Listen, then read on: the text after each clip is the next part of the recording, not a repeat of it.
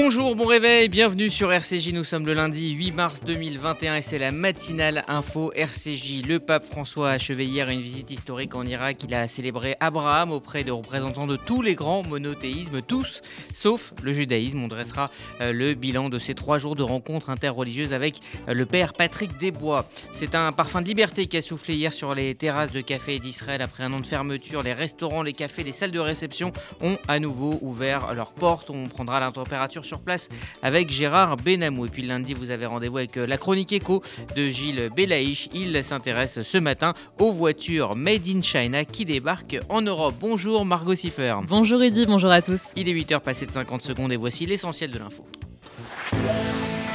La matinale info, Rudy Saad.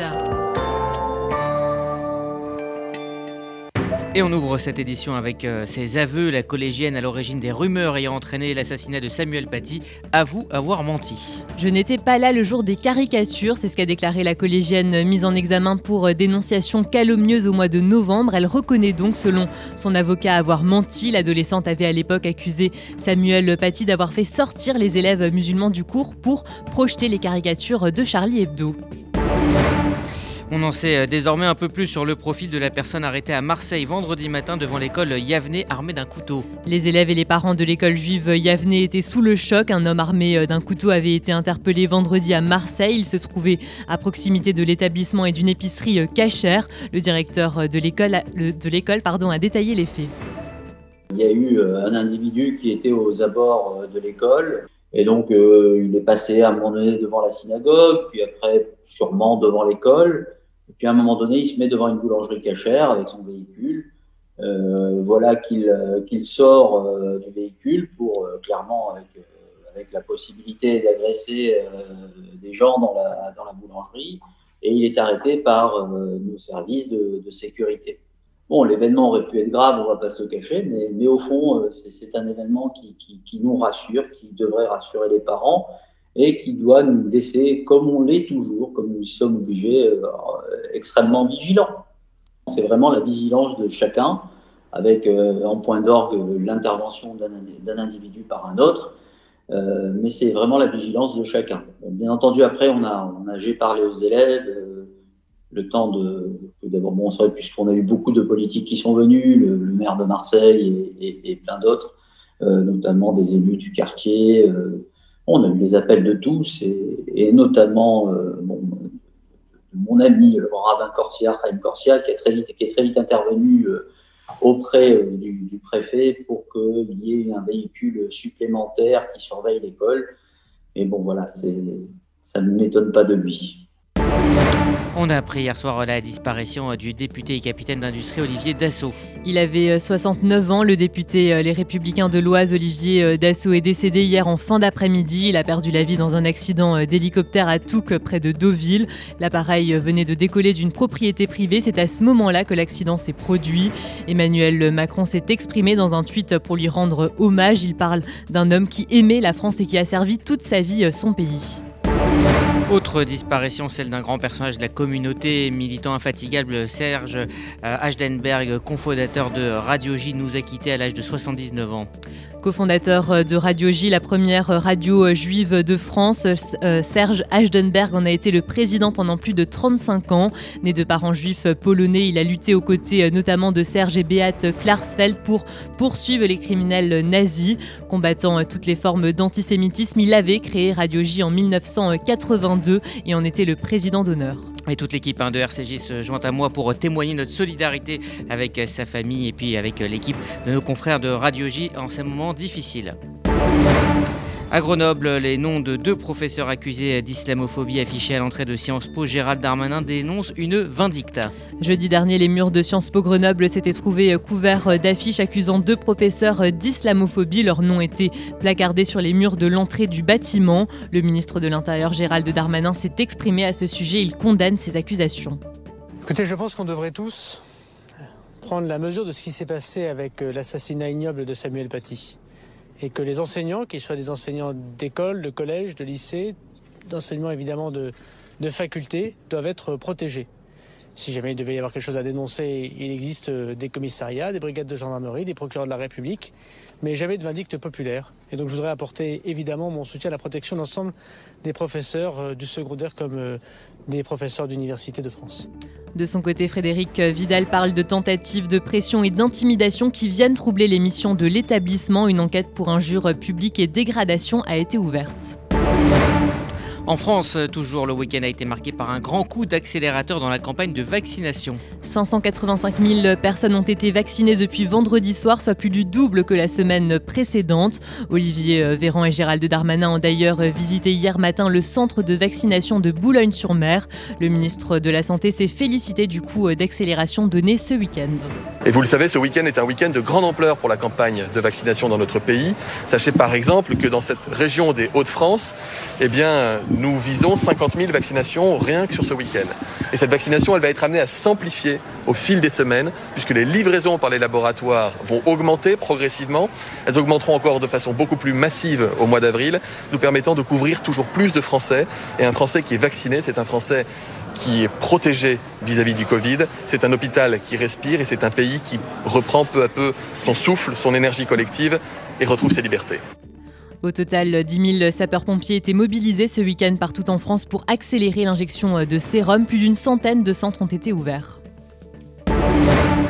Et euh, dans le même temps, euh, les sept ordres de santé ont appelé tous les soignants à se faire vacciner. Ils ont uni leur voix dans une tribune publiée par le JDD. Les sept ordres des professions euh, de santé appellent l'ensemble des soignants à se faire vacciner. Il s'agit, selon eux, d'un devoir déontologique pour freiner la propagation de l'épidémie. Pour l'heure, seuls 40% des personnels des EHPAD et 30% des soignants en établissement hospitalier et de ville ont reçu la première injection. Et la Nouvelle-Calédonie, dans le même temps, s'est reconfinée. Neuf premiers cas de Covid ont été détectés détectés hier. Ils font suite à celui euh, découvert euh, la veille à Wallis et Futuna. Il s'agit du premier cas autochtone. Il serait dans un état grave. Un confinement strict de deux semaines a été annoncé en Nouvelle-Calédonie. Et dans le même temps, en Israël hier, donc on profitait de l'effet vaccin. Les restaurants, cafés, salles de réception ou encore les hôtels ont rouvert hier en Israël. Toutefois, seuls les détenteurs du passeport vert pourront s'attabler dans les restaurants en intérieur. Quant au lieu de culte, ils peuvent désormais accueillir 50 personnes en extérieur et 20 en intérieur. Dans le même temps, les élèves de la 5e à la seconde peuvent retourner à l'école dès ce matin. Cela ne concerne toutefois que les zones où le taux de contamination est faible. Israël qui a aussi rouvert son aéroport mais craint la propagation de nouveaux variants. Dans un premier temps, seuls les vols en direction de 5 destinations pourront être effectués. Il s'agit de New York, Paris, Londres, Francfort et Kiev. Par ailleurs, jusqu'à 1000 citoyens israéliens seront autorisés à rentrer dans leur pays quotidiennement cette semaine. Ils seront 3000 dès la semaine prochaine. Tous seront tenus de se placer en quarantaine à domicile pendant 10 jours. Dans l'actualité internationale maintenant, le pape François a achevé hier une visite historique en Irak. Pour son dernier jour en Irak, hier, le pape François s'est d'abord rendu à Mossoul. Il a prononcé une prière pour les victimes de la guerre assassinées par les djihadistes ou tombées au combat. Le pontife s'est ensuite rendu à Erbil pour célébrer une messe dans un stade. Des milliers de fidèles étaient présents pour y assister. Et on évoquera cette visite et ses enseignements dans le dossier aux alentours de 8h15. Et puis euh, c'était l'événement de la nuit, Meghan et Harry font trembler la couronne d'Angleterre lors d'une interview euh, vérité qui était très attendue. Le couple s'est livré à Oprah Winfrey sur euh, CBS. Durant cet entretien, Meghan Markle a notamment avoué avoir eu des idées suicidaires lorsqu'elle vivait au sein de la famille royale, cette famille qui, selon elle, s'inquiétait de la couleur de peau de son fils avant sa naissance. De son côté, Harry s'est dit déçu par son père, le prince Charles. Il estime qu'il est avec son frère William prisonnier du système. Par ailleurs, le couple a révélé attendre une petite fille. Il s'agit de leur deuxième enfant. Et puis un mot de sport pour finir avec l'élimination de l'OM par le club du Canet en Roussillon, un club de 4 division.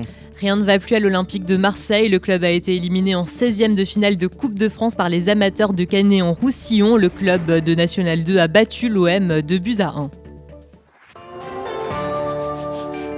Merci Margot Siffer, vous écoutez la matinale euh, RCJ, il est 8h09 euh, minutes. Dans un instant, nous prendrons la direction d'Israël où après un an de fermeture, les bars, les restaurants, les salles de réception ont pu rouvrir leurs portes.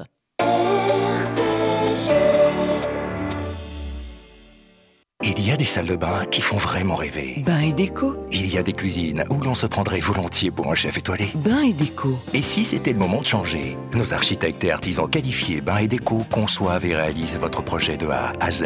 Des produits avant-gardistes, des marques prestigieuses et un vrai savoir-faire. Pour une seule ambition, l'exception. Bain et déco, deux showrooms de plus de 500 mètres carrés à Paris 11e et Boulogne-Billancourt. Et venez découvrir notre nouveau showroom, 212 boulevard Saint-Germain, Paris 7e. Bain et déco.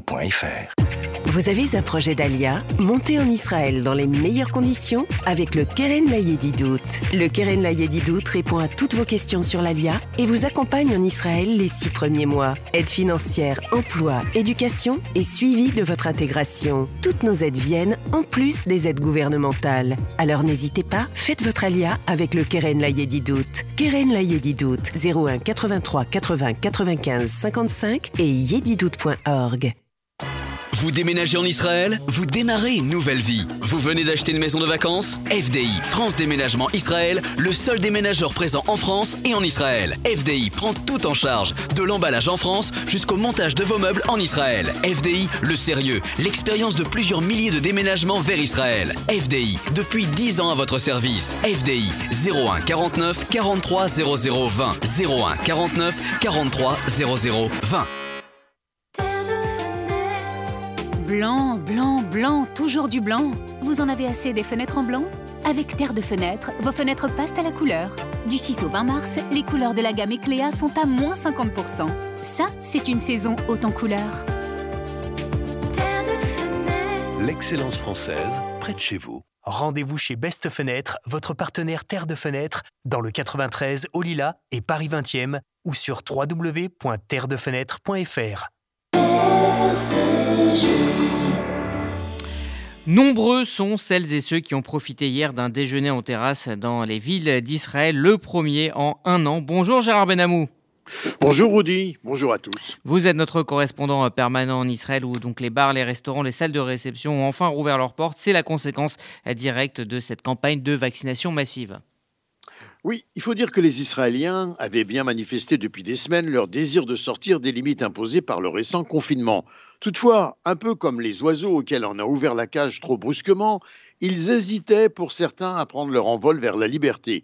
Quant à ceux qui devaient leur fournir les services nécessaires, les bars, les cafés, les restaurants notamment, allaient-ils tous répondre présents? J'ai voulu vérifier, j'ai appelé plusieurs restaurants à Tel Aviv que je connaissais d'avant le corona, ce sondage m'a révélé que nombre de restaurants n'étaient pas encore prêts au rendez-vous de la clientèle attablée. Ils affirmaient rester fermés faute de personnel.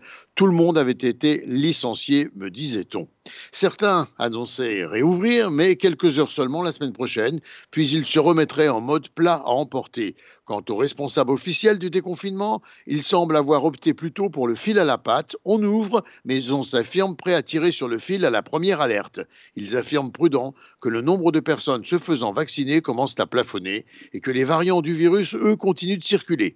Quant à Netanyahou, préoccupé d'afficher ce qu'il veut faire apparaître comme sa réussite sur le coronavirus, il s'affiche sur une photo à Jérusalem avec un large sourire aux côtés du maire de Jérusalem, Moshe Léon, un verre de bière à la main. À quel prix demandent ceux qui ont sombré de la catégorie classe moyenne à celle des sinistrés du corona, dans des situations économiques pathétiques avec parfois des enfants Bref, les défis de demain s'annoncent déjà. Alors toujours à propos euh, de la pandémie, le ministre des Affaires euh, étrangères brésilien Ernesto Araujo et euh, le fils du président Bolsonaro ont rencontré Benjamin Netanyahou à Jérusalem. Oui, ces hauts fonctionnaires du gouvernement brésilien, arrivés hier en Israël, ont participé à une série de réunions avec leurs homologues israéliens autour du traitement mis au point par Israël pour lutter contre les effets graves du corona, une expérimentation pratiquée à l'hôpital Ichilov d'un spray nasal, l'Exo CD24, contre la Covid-19, ce que le Premier ministre Netanyahou leur a décrit comme un traitement miracle. La délégation a été autorisée à entrer dans le pays sans devoir subir de quarantaine, et ce, malgré les restrictions imposées à l'entrée des étrangers en Israël et la menace d'une variante brésilienne de la Covid-19. Toutefois, le site Ynet précise que la délégation devait rester confinée à son hôtel pendant toute la durée de la visite, à l'exception de ses réunions avec Benjamin Netanyahu et le ministre des Affaires étrangères Gabi Ashkenazi, prévues cette fois au bureau du Premier ministre et au ministère des Affaires étrangères. Et puis, à 15 jours des élections maintenant, Benjamin Netanyahou élargit une fois de plus sa campagne électorale. C'est un véritable réveil de sa campagne. Cette fois, ce sont les Bédouins, en effet, qui ont reçu la visite de Netanyahou. Ils étaient dernièrement environ 10 000 à manifester contre la violence et les crimes au sein des communautés arabes israéliennes. Aussi, le Premier ministre a frappé très fort en faisant cette déclaration à Rahat, une ville à forte présence bédouine, dont certains d'ailleurs votent Likoud, avec cette promesse assez spectaculaire pour réveiller sa campagne. Nous avons déjà transféré 150 millions de shekels à la société arabe pour renforcer la lutte contre la criminalité, eh bien, je m'engage à transférer un milliard de shekels supplémentaires pour assurer la sécurité personnelle de tous les citoyens arabes d'Israël. C'était, il faut le souligner, après l'attaque d'Ashraf Khatib, le directeur d'une municipalité arabe israélienne, blessé par balle dans sa voiture. Gérard Benamou, en direct de Tel Aviv, pour RCJ. Merci euh, Gérard, vous écoutez RCJ, il est 8h15 dans un instant notre dossier consacré au bilan de cette visite historique du pape, euh, pape François pardon, en Irak, une visite forte en symboles et parmi ces symboles, l'absence de responsables religieux juifs dans l'hommage à Abraham.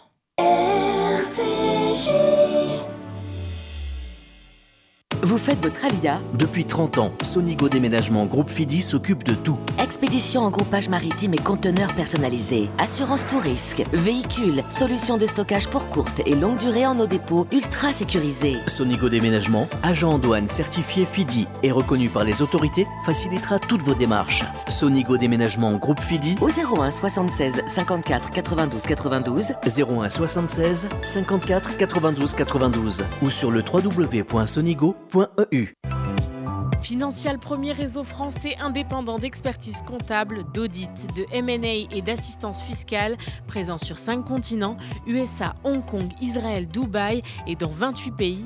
PME, ETI, start-up, vous accompagnez ici et maintenant parce que le conseil, aujourd'hui plus que jamais, aide à se reconstruire et assure votre croissance de demain. Notre signal et WhatsApp 06 63 12 39 39 06 63 12 39 39. Blanc, blanc, blanc, toujours du blanc. Vous en avez assez des fenêtres en blanc? Avec Terre de Fenêtre, vos fenêtres passent à la couleur. Du 6 au 20 mars, les couleurs de la gamme Ecléa sont à moins 50%. Ça, c'est une saison haute en couleurs. L'excellence française, près de chez vous. Rendez-vous chez Best Fenêtre, votre partenaire Terre de Fenêtre, dans le 93 au Lila et Paris 20e ou sur www.terredefenêtre.fr. Depuis 1950, le Fonds social juif unifié combat la pauvreté et l'exclusion et met des actions essentielles au service de la solidarité. Grâce à vos legs, donations et assurances vie, vous permettez au FSJU d'agir. Je m'appelle Daniel, j'ai 64 ans, je soutiens le FSJU depuis longtemps, mais je ne savais pas que je pouvais faire aussi un testament en sa faveur. J'ai décidé de passer le cap et laisser une partie de mon héritage au FSJU. Ce geste donne un sens à mon engagement. Pour toute information, contactez Elena Atias au 01 42 17 10 55. 01 42 17 10 55.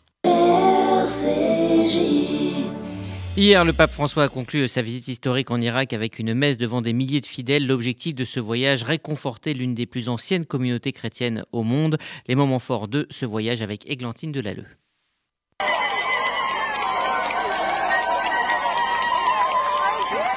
C'est la toute première fois qu'un chef de l'Église catholique se rendait en Irak. Pendant trois jours, le pape François a traversé une partie du pays, un pays meurtri par Daesh et par les tensions interethniques. En 20 ans, le nombre de chrétiens a chuté, passant de 6% à 1% de la population.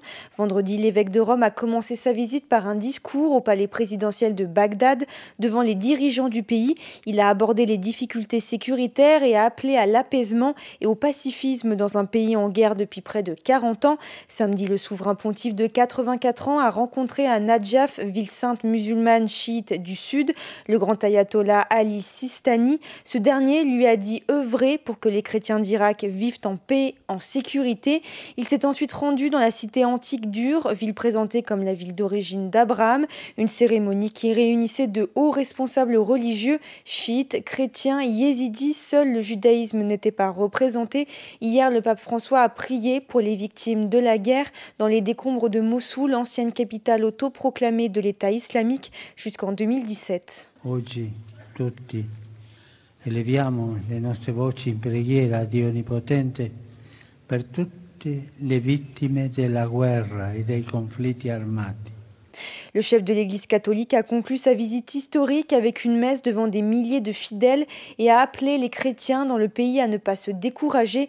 Il doit quitter ce matin l'Irak pour repartir à Rome. Églantine Delalleux et nous sommes en direct avec le père Patrick Desbois, prêtre spécialiste de la Shoah par et président de Yahad Inunum Back to Life, une association qui aide les Yazidis à revenir à la vie. Bonjour. Bonjour. Merci d'être avec nous. Alors, on l'a dit, malgré la pandémie, malgré une situation tendue sur le terrain, eh bien, le pape François a souhaité maintenir coûte que coûte ce déplacement. Est-ce qu'il y avait une urgence à soutenir les chrétiens d'Orient parce que euh, on ne parle pas assez de leur sort? Je crois surtout que le pape a 84 ans. Euh, Jean-Paul II avait dû annuler au dernier moment son, son voyage en Irak. Euh, le, le, pape y tenait absolument, malgré tous les avertissements, malgré les roquettes lancées sur les aéroports quelques semaines avant malgré aussi la pandémie. Je crois que c'est un message pour les chrétiens, mais aussi pour l'Irak, car il a dit un peu tout haut la souffrance des gens qui, est toute bas, je dirais. Il a parlé du désarmement, il a parlé de la violence, euh, il a parlé euh, du, sort fait aux minorités. Donc je crois que ça donnait un souffle d'air dans le pays. Moi, les Yazidis qui travaillent avec nous étaient ravis parce que en plus ils parlaient d'eux un peu partout, donc ils n'en revenaient pas que ce grand homme je dirais, venu dans un pays, vous savez, où, les gens cherchent comment vivre la semaine prochaine. Hein. C'est un pays où la vie est difficile, où il n'y a pas de salaire. C'est un pays vraiment en, en, gros problème. Alors, un des moments forts de ces trois jours, c'était samedi à Ur, hein, le lieu symbole d'Abraham. Lors de la cérémonie, il y avait des représentants euh, de euh, tous les monothéismes. Seule la délégation juive n'était pas représentée parce que les juifs ne sont pas tolérés en Irak. J'imagine que, que vous le déplorez. Oui, mais les Juifs ne réclament pas non plus d'y être, hein, parce que la situation est vraiment risquée. Je dirais, il n'y a que huit Juifs en Irak, d'après ce que l'on sait. Euh, en même temps, il a nommé, euh, il a dit que c'était le, lieu de la fondation du, judaïsme, etc. Il ne l'a pas enlevé, mais euh, il faut voir la conjoncture dans laquelle on est. Hein. Je veux dire, euh, je dirais même les chrétiens n'arrivent pas à tenir le coup, donc. Euh, je, n'imagine pas des grands rabbins débarquer pour demander au gouvernement irakien d'être là il n'y a pas de présence juive à Our en général. Est-ce que vous pensez que ce déplacement marquera l'histoire et marquera euh, un tournant justement pour les minorités en Irak? Oui et non. Oui et non. Euh, oui, parce que euh, le pape, du coup, va, va, aussi établir des relations diplomatiques avec l'Irak fortes, puisque jamais un pape n'était allé en Irak. Hein. Ce n'est pas un détail. Le pape est allé, plusieurs, les papes sont allés tous en Israël depuis un moment, mais aucun pape n'est jamais allé en Irak. Donc je pense que ça va aussi établir du poids diplomatique, mais il ne faut pas rêver. Vous savez, si, si, si les chrétiens avaient un visa, euh, ils partiraient presque tous. La vie est difficile, les yazidis aussi, les, toutes les minorités, je dirais, sont en difficulté dans ce pays, mais je dirais aussi nombre d'Irakiens musulmans partiraient aussi. Euh, la vie n'est pas facile là-bas. Eh bien, merci, euh, Père Patrick Desbois, d'avoir pris le temps ce matin d'évoquer donc cette visite euh, du pape François en Irak. Merci à vous et bonne journée. Vous écoutez la matinale info RCJ, il est 8h passé de 23 minutes, l'heure de retrouver Gilles Belaïch pour sa chronique écho. Alors, Gilles Belaïch, on commence à mieux connaître chez nous les voitures sud-coréennes comme les Hyundai ou les Kia, mais qu'en est-il des marques de voitures chinoises au sein du vieux continent? Bonjour à tous, et oui Rudy. L'automobile Made in China part à l'assaut de l'Europe et essentiellement sous pavillon de véhicules électriques, qui est une technologie lourdement subventionnée par la République chinoise et plus facile à exporter. L'Europe a ainsi importé 50 000 véhicules Made in China en 2020 et ce chiffre devrait passer à 10 fois plus, soit 500 000 véhicules en 2025 une tendance liée à l'arrivée des marques chinoises sur le vieux continent comme Byton ou encore Wei du groupe Great Wall. De nombreux constructeurs ont sonné l'alarme. La Chine pourrait envoyer l'industrie automobile européenne au tapis, lancer les experts dépendants de Matignon. Longtemps contenée à son gigantesque marché intérieur, l'automobile Made in China déferle sur l'Europe et menace les lignes d'assemblage qui restent sur le vieux continent. En réalité, la tendance est bel et bien déjà amorcée, et l'offensive vient tout autant des constructeurs chinois que des marques occidentales elles-mêmes.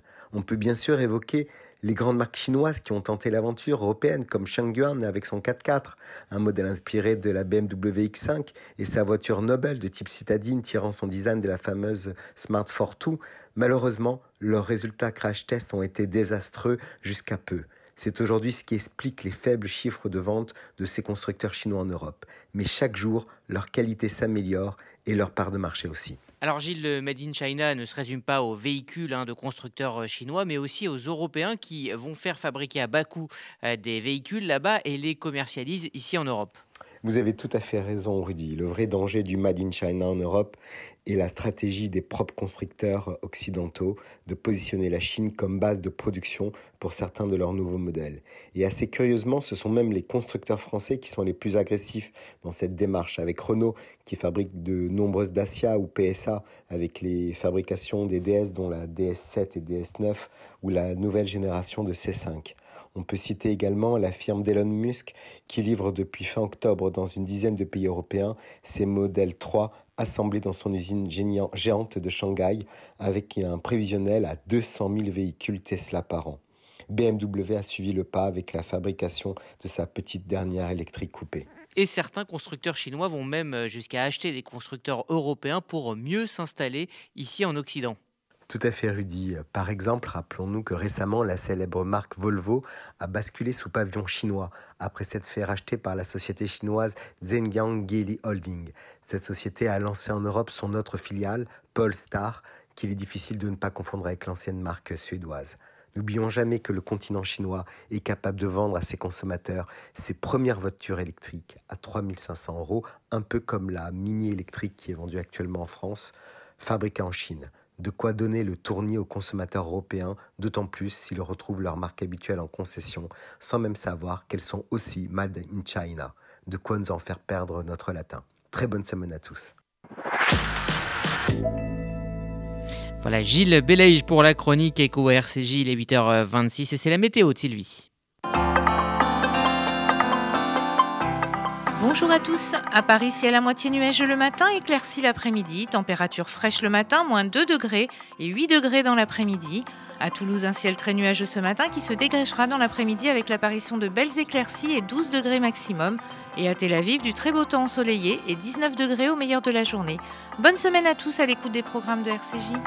Merci Sylvie. Voilà, c'est la fin de cette matinale info RCJ. RCJ, vous le savez, ça continue sur les applis disponibles sur Apple et Android. Pour la FM, rendez-vous à 11h avec Essentiel, présenté par Sandrine Seban, euh, qui reçoit Benjamin Oliven euh, pour l'autre art contemporain paru chez Grasset et Vincent Euh, de son vrai nom, Nicolas Babi, journaliste et critique d'art à Libération. À midi, Elise Fajles, secrétaire générale auprès de la DILCRA, sera notre invitée pour un RCJ midi en grande partie consacré à la journée internationale de, euh, des droits des femmes. Et puis à 13h, le Lunch by Noé, présenté euh, par euh, Philippe Lévy et Jonas Beleij. Voilà pour le programme. Excellente journée à toutes et à tous sur l'antenne d'RCJ.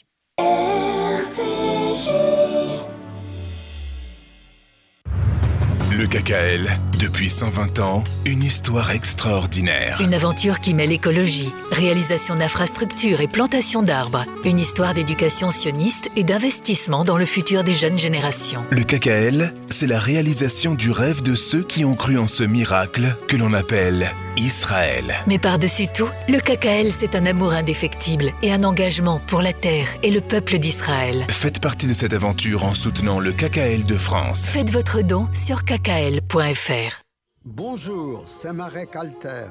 J'ai publié un nouveau livre, Un monde sans prophète. Le prophète en hébreu, l'homme qui crie. Mais qui oserait aujourd'hui pousser un cri pour nous réveiller? Où sont les Abraham, Moïse, Isaïe et plus près de nous, Hugo, Jaurès, Gandhi, Mandela, l'abbé Pierre Mon livre est le cri d'un homme blessé, mais qui garde espoir. Lisez-le. Un monde sans prophète de Marek Alter aux éditions Hugo Doc, déjà en librairie. Vous avez un projet d'Alia Montez en Israël dans les meilleures conditions avec le Keren Layedidout. Le Keren Layedidout répond à toutes vos questions sur l'Alia et vous accompagne en Israël les six premiers mois. Aide financière, emploi, éducation et suivi de votre intégration. Toutes nos aides viennent en plus des aides gouvernementales. Alors n'hésitez pas, faites votre Alia avec le Keren Layedidout. Keren Layedidout 01 83 80 95 55 et yedidout.org. Parole de volontaires en service civique, le Fonds social juif unifié recrute. Salut, c'est Sacha. Je suis volontaire en service civique FSU pour l'Achomer à. Tu as entre 16 et 25 ans Tu veux te rendre utile dans une association à travers une mission rémunérée de 6 à 8 mois pour lutter contre le décrochage scolaire Envoie CV et lettres de motivation à contactnoé@fsu.org. Alors rejoins notre promo pour une expérience qui donnera du sens à ta vie.